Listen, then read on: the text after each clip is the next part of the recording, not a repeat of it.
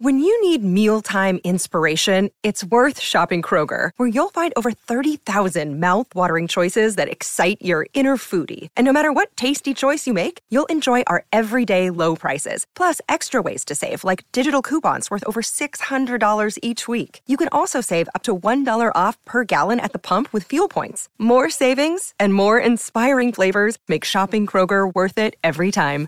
Kroger, fresh for everyone. Fuel restrictions apply. Welcome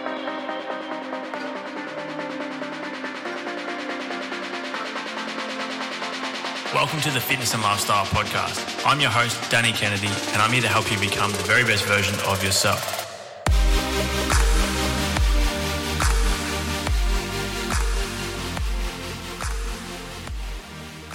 What's up, legends? Welcome back to a solo episode of the Fitness and Lifestyle Podcast today. It's been a little while since I've done one of these, but I wanted to jump in today and answer some of your questions. I posted a story on my Instagram. If you're not following me, it's at DJK Fitness. Um, I posted a story the other day to get some questions for you guys um, or from you guys. And I'm going to roll through them today. We'll try and keep the episode not too long, but I want to make sure I add as much value as possible. So, I said I would answer five of them on social media, and I want to answer 10 of them for you guys today. So I appreciate everyone who did send through a question. And as I said, I hope I can add plenty of value for you in this episode. Uh, as always, I want to say thank you to everyone who tunes into the show. It is very much appreciated. We are seriously looking to grow this show as much as possible, all with the intention of helping as many people as possible and impacting as many lives as we can. And if you're listening to this now, then hopefully you're one of those people that we can impact. So we'll dive straight into the Q&A for today. And the first question is how do you know when to reduce your calories on a calorie deficit? This is a great question. So for anyone in a fat loss phase, obviously when we set our initial calorie deficit, it's very important to understand. And for those who don't know what a calorie deficit is, it means you are you are expending more calories than you are eating. So to set a calorie deficit, we figure out what our maintenance calorie intake is, whether that's with a you know a formula or a calculator online, which are never 100% accurate, but they're a great place to start. Or we track our food intake, um, our normal food intake over the span of a week, along with our um, average weight for the week, and we see what happens across that seven days. If we maintain our weight, then the average calories that we had across seven days is our maintenance. If we've lost weight, means we're in a deficit. If we've gained weight, we're in a surplus. So once we figure out what our calorie deficit is and we start our fat loss phase, in time, it's inevitable that we're going to hit a plateau. Okay, so as our body fat and our body weight drops down a little bit, and obviously we're, we're aiming to retain muscle mass, uh, but reduce body fat. But as it drops down a little bit, and as our body becomes accustomed to the amount of calories we are consuming, we will reach a plateau. So our metabolic set point begins to drop over time um, meaning that our maintenance calorie intake drops. And when we hit a fat loss, a fat loss plateau, we have a couple of options. We can either increase energy output by doing some more volume in the gym or increasing the amount of cardiovascular work we're doing, or we can do a small amount of both, or we reduce the amount of calories that we are eating. Um, and obviously that's that's typically what the option will be for most people to start off with until our calories get super low. But how do you know when to reduce the calories? So, in my opinion, you know, body weight is never going to be the best indicator during a fat loss phase because if we're retaining muscle mass, um, or, or, even if we're new to training and our muscle mass is going up, um, and our body fat's coming down, then it's not going to be a good indicator because the scale weight won't change that much. I've had plenty of clients who have done, you know, like a 12 week program and their body weight is quite similar at the end of the program, but their body composition it's night and day. It looks completely different. Like they're extremely lean um, and they've increased muscle mass by the end of the program, so the scale weight doesn't matter as much. But when I'm on a fat loss phase, I like to track my average weight. So I take my weight on an empty stomach first thing in the morning after going to the bathroom across seven days and take an average. Um, I take progress photos each week under the same lighting, so same conditions, waist measurements. Um, and after roughly well, let's say one to two weeks, so most likely two weeks of hitting a plateau where there hasn't been any change at all, that's when it's time to make a, a change, whether that's increasing output or decreasing calories. So if you're going to reduce your calories, that's when you would do it. Um, and again, it's only a small amount. So let's say 100 calories less than what you're consuming at the moment. So across the span of the week, that's 700 calories reduction. And typically coming from carbohydrates and fats. You want to keep your protein nice and high during a fat loss phase. That's how I approach it. That's how I would recommend approaching it. Um, you don't need to be reducing calories all the fucking time, particularly if you're seeing results. Like a lot of people just cut their calories during a fat loss phase just consistently for no reason. And they could be eating so much more and retaining way more mass if they just watch their measurable outcomes and had made adjustments when necessary. But that's that's the first one. Um, that's the way. That's how I would recommend it anyway. So make your reduction as you hit a plateau over an extended period of time. Choose your um, your variable wisely in terms of increasing output or decreasing input. Um, that is number one. Number two, should you do cardio before or after your strength stuff? Nice. Um, you should always do your cardio after your strength training or completely separate. So let's say you did your cardio first thing in the morning and you weren't doing strength training until the evening, that's completely fine. But if you're doing both of the set, both of those training styles at once, so let's say you're going to the gym, um, you're going to do strength work and you're going to do some HIIT, then always do the strength work first when your central nervous system is most fresh and you know your energy levels are highest and you've got the best um, possibility of increasing the amount of load you're lifting. So progressively overloading, lifting safely, um, using most of your energy on the strength work, and then finishing with the cardio afterwards. Okay, so always do your strength training first before you do your cardiovascular work. The mistake a lot of people make is they'll go in, do a really hard cardio session, and then do weights. So by the time they get to do their weight session, their central nervous system is fatigued, their muscles are fatigued, they're um, neurologically fatigued as well, and um, psychologically uh, fatigued. Sorry. So their cognitive ability isn't as good, so their concentration is not as good. The energy output on the strength work is not as good, so the likelihood of retaining strength or even increasing strength and volume is quite low. So strength first, cardio second. What book has had the most impact on you? I get this question a lot, and I feel like I've answered it a lot on the podcast, but I always like to refresh you guys, and I'm going to give you three. So you asked for one, you got three. What a fucking legend. Um, I my top three books in no particular order would have to be the 10x Rule by Grant Cardone. Um, then it would have to be the Super Attractor. Actually, I'm gonna this the second can be an equal. It'll be a tie. So either the Super Attractor by Gabby Bernstein or the Monk Who Sold His Ferrari by Robin Sharma. And then the third one, it's very hard to pick because there's so many good books I've read that have had a massive impact on me, and all of them are quite different. But one that I have read recently, which had a big impact on me, is called Stillness Speaks by Eckhart Tolle or Eckhart Tolle. I never know how to say his name, but that's what we'll go with. Um, Eckhart Tolle. So that's the third one. So the 10x rule, super attractor, or the Monk Who Sold His Ferrari, and then Stillness Speaks. I'm much more of an audiobook person um, in comparison to reading books because I just either fall asleep or can't concentrate long enough. So audiobooks in the car, um, when I'm going for a walk with Russ or whatever. That's that's when I listen to my my content. The, what are the best exercises for abs for lower abs? Sorry, um, this person has said the top four abs always look quite good, um, but can't seem to get the bottom ones out. Love that and that's very common. So, uh, so for a lot of people, we typically use our hip flexors a lot when we're doing ab work, particularly for the lower abs, and we don't actually engage the lower abs. So things like, what's a good example? Like knee tucks. Um, a lot of the lower ab exercises that you think that you see people doing that they think they're working their lower abs are genuinely just tightening tightening the hip flexors. So you have to remember a very simple rule when you're targeting your upper abs you are shortening the distance between your ribs and your hips, and you're rolling the ribs towards the hips.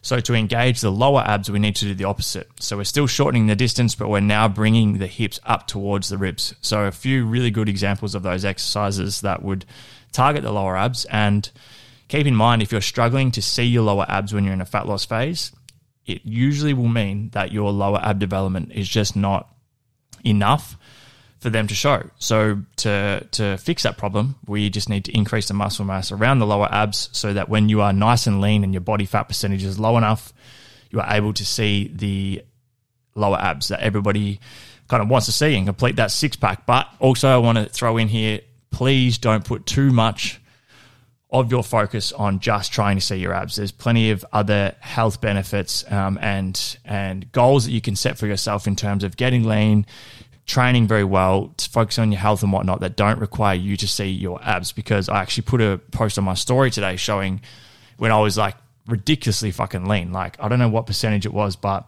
I literally had veins and shit on my abs.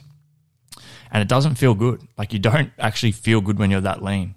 And for me to see my abs, I need to like to see them really well. Um, I need to get extremely lean. So that means, you know, loss of strength, loss of motivation, um, everything. You lose sex drive, you lose um, your metabolism slows down. So it's not all that it's cracked up to be. Although I know it is a big goal for a lot of people, so I did still want to throw it in there. But that's my recommendation for lower abs. Oh fuck, I didn't even say the exercises. Sorry guys. Um, so the exercises that I would recommend would be reverse crunch. Um, a lying leg raise, you know, alternating lying leg raises, all with the emphasis of rolling the hips towards the chest hanging knee raises, um, hanging leg raises if you can engage your lower abs and not just your hip flexors. But they're some of the better um, lower ab exercises that I've used for sure in terms of building that, that lower region of my abs and starting to be able to see them at a higher body fat percentage. Next question is What kind of things do you work on with your mentor? Um, great question. Obviously, I've stepped into the personal development space more lately after spending the last five to six years working on myself. And that's a never ending journey. I'm continuing to work on myself and do the inner work. But now I just, I almost feel called to help more people with that process and show people what's possible and what they're capable of and, and how powerful the, the thought is and, you know, our actions on a daily basis and removing self limiting beliefs and whatnot. But for me and my mentor, it's basically like this I just get to have powerful conversations that give me different perspectives. It allows me to tap into areas of my consciousness that I didn't know were there. It it gives me the clarity and the tools that I can throw in when there's certain scenarios that I need help with. Um, it also gives me, you know, the direction that I need to make sure that I'm aligning my energy with the things I say I want, that I'm mirroring my actions with what I say I want that I'm, you know, removing a lot of the clutter and the blockages that are holding me back from getting to where I want to be.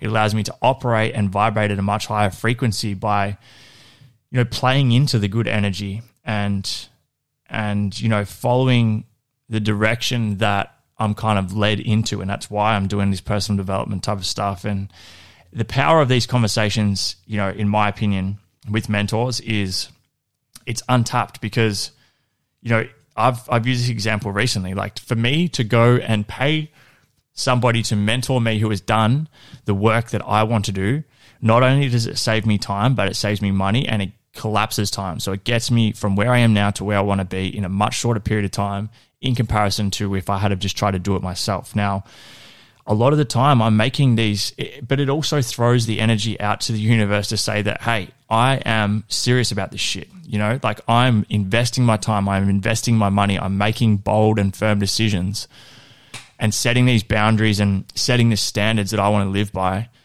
by showing that I am willing to, you know, pay an uncomfortable amount of money. And sometimes you won't need to pay these mentors, sometimes it won't be that expensive you know the work, the mentors that I've worked with are expensive, but for me, it's like, all right, I'm making this commitment to myself. I'm making a commitment to the universe to show that I'm fucking serious about what I said I want to do. Right, I'm going all in. I am I'm giving the energy out that I hope to receive back. You know, if I want people to come and work with me on my coaching app, which is obviously cheap, um, but to work with me one on one now is quite expensive, and to work with me as a mentor is quite expensive. But I believe the investment is 10 times is more is worth 10 times more than what people are paying. And I believe that I'm getting that um, value in return to work with my mentor. Okay so putting that energy out there it's it's been a game changer. And I just often think about you know Michael Jordan had a coach. Serena Williams had a coach. Some of the top business people in the world have coaches. Every successful person that you have ever come across has has had some form of mentor that they rely on to for you know to have the tough conversations with, to call them out on their bullshit, to have different perspectives, and that's the beauty of it. And you know, I see immense benefit in it, and I just think for me, if I'm not investing in myself that way, then I cannot expect to see the results that I've I've set for myself with these some of these massive goals that I've set for myself. So that's that's one of the that's some of the biggest reasons why I use Mentor and the benefits of it. Question number six is Do you have to take creatine at the same time every day? So, creatine monohydrate, fantastic for it's actually been shown to be really helpful for brain health, but it's obviously great for strength and power, muscle mass retention, um, muscle fullness, increases your ATP um, and PC stores. It's, it's a, one of the most research supplements out there. And you can ask basically anyone who has any information and knowledge on supplementation creatine will almost always be in the mix there. And particularly now, like I'm going to get a friend on soon who has a supplement company um, who has started producing supplements for people that are a little bit older. And the the research coming out now to show how beneficial it is to have creatine ongoing even into your later years is crazy. So to answer the question, have your creatine at any time that you are going to remember it. So for me, I have it first thing in the morning it's important to understand that you're not going to see an acute response from creatine. So I'm not just going to have a scoop of creatine and then walk outside and lift a fucking car. It doesn't work like that. Over the span of around a week, your creatine um, stores will top up to a, a level, um, a certain level, and from that point onwards, you're just basically maintaining that level by having your serve of creatine every day. Have it whenever you're going to remember to have it, um, but remain consistent with it.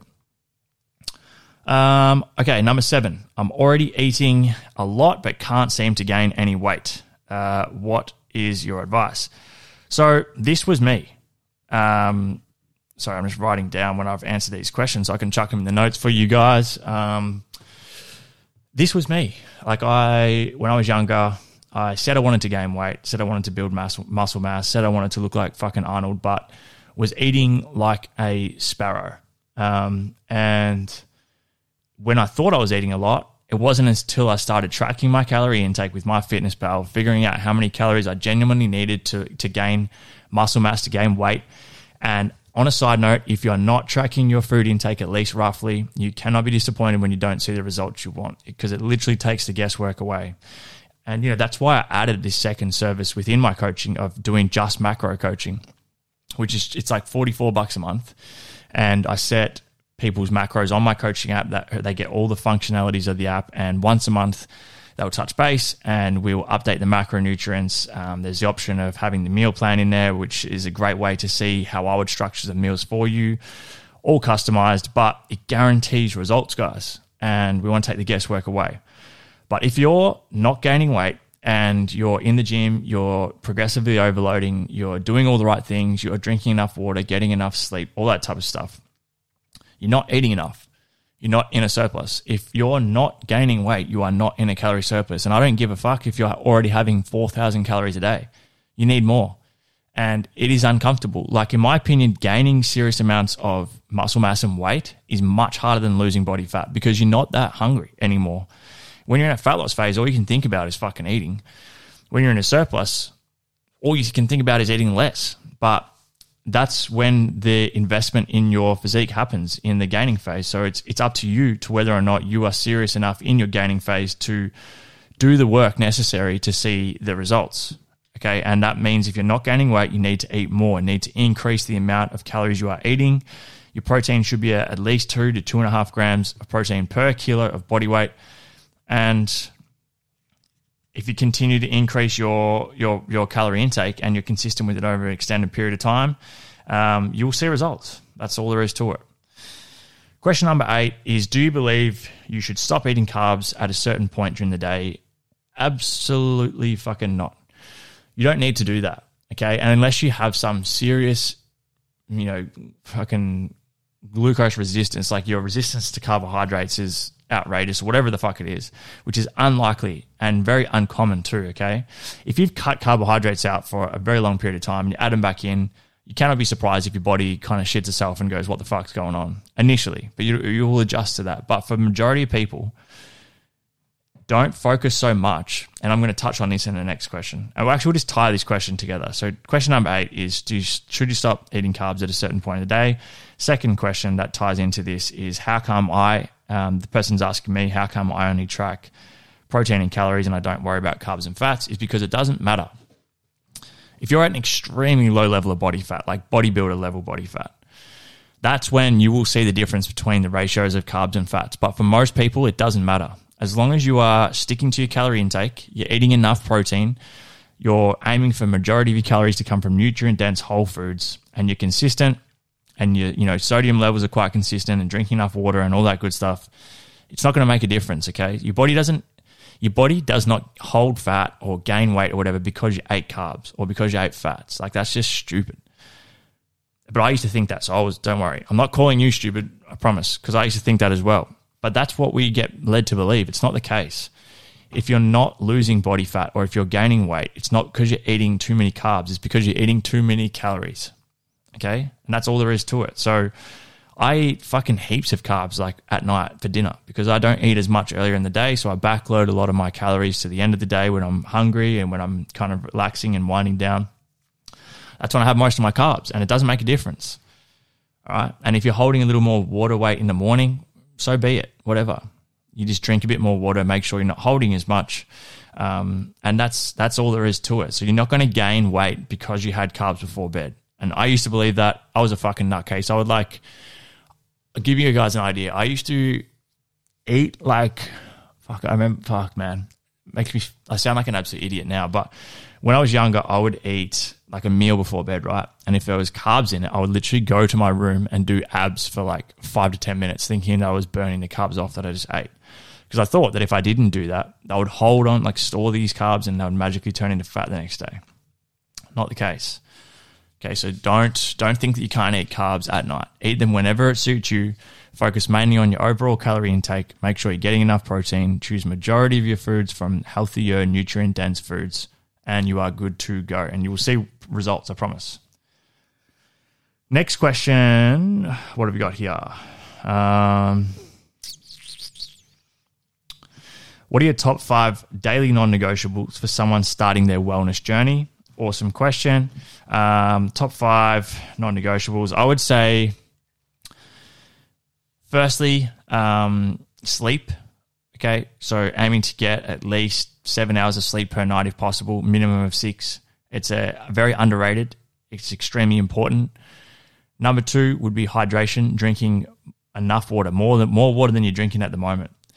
Number three would be figure out your structure for the week based off what you can do on a busy or shit week. So if you're starting off and you're saying, all right, I'm going to do a program which is six days and you realistically can only go to the gym four days, then you're setting yourself up for failure. So when you're figuring out your training program, your training structure, figure out how many days you can actually do. All right. And obviously, this requires some discipline, and you may need to cut things out or reduce things in order to, to take your goal seriously. But be sensible about how you set up your structure. Okay. And I think I'll pair on to that that you want to start off at a level where you've got room to move. You can add some more in.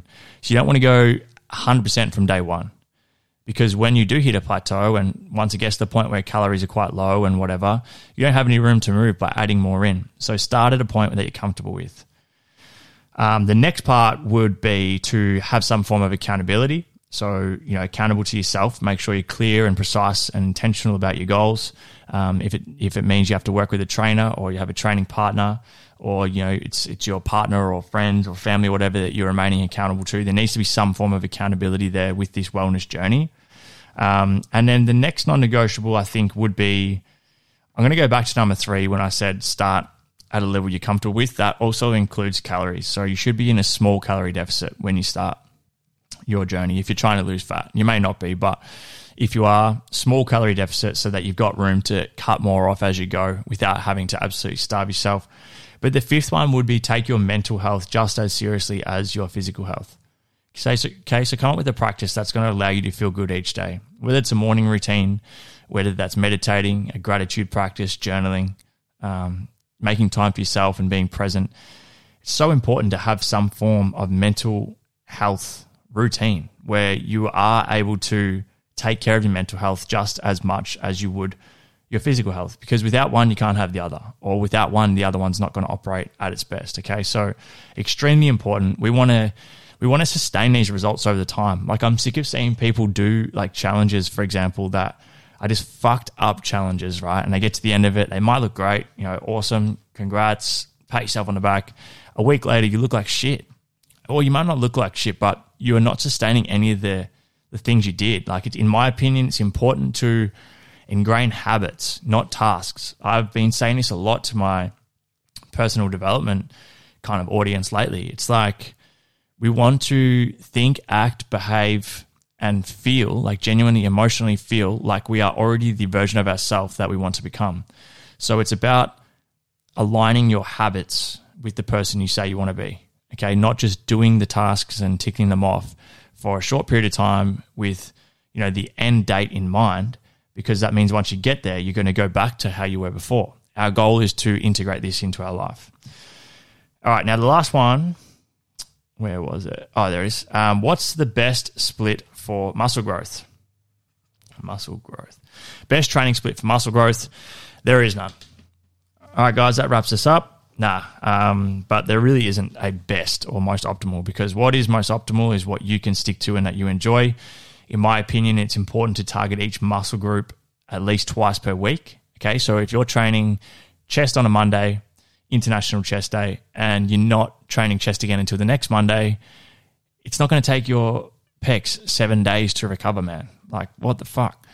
Okay, so there's a lot of missed time in there that you could have seen more progress, okay, across the span of the year. Imagine training your chest 52 times or 104 times. Which one do you think is going to see better results? All right, it doesn't take a fucking rocket scientist to figure that out. So I want you guys, if you're trying to build muscle mass, obviously it needs to fit in with your structure. Start at two times per week per muscle group. So if that's a five day split, it might be upper body, lower body, and then a, a push pull legs.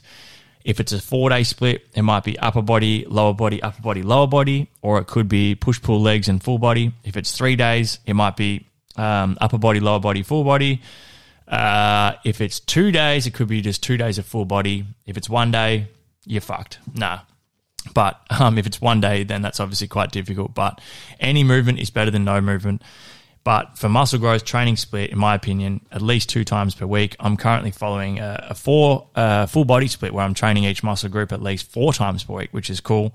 Obviously, lower volume per muscle group each workout, but the quality's better. Recovery is quite tough, but it seems to be working quite well. But um, pick the split going to work for you. That's going to align with you know what's going to fit in with your lifestyle, um, and go from there. But I hope you guys have enjoyed this question and answer Q and A, also referred to. Um, cannot speak anymore, which is great. Uh, but thank you for tuning in. I hope you've taken some value from it. I'd love to hear from you. Um, so take a screenshot of this episode, post it on your Instagram story. Feel free to share the link for this episode with a friend um, or someone who could benefit from this family member, partner, work colleague, cat, dog, whatever. Um, hit the subscribe button if you haven't already. And I've enjoyed recording this one, guys. So thank you for listening. Uh, I really do appreciate it. And your support means a lot to me. So thank you. Enjoy the rest of your day. And I hope you have a awesome week and that you've enjoyed this episode. Thanks, guys.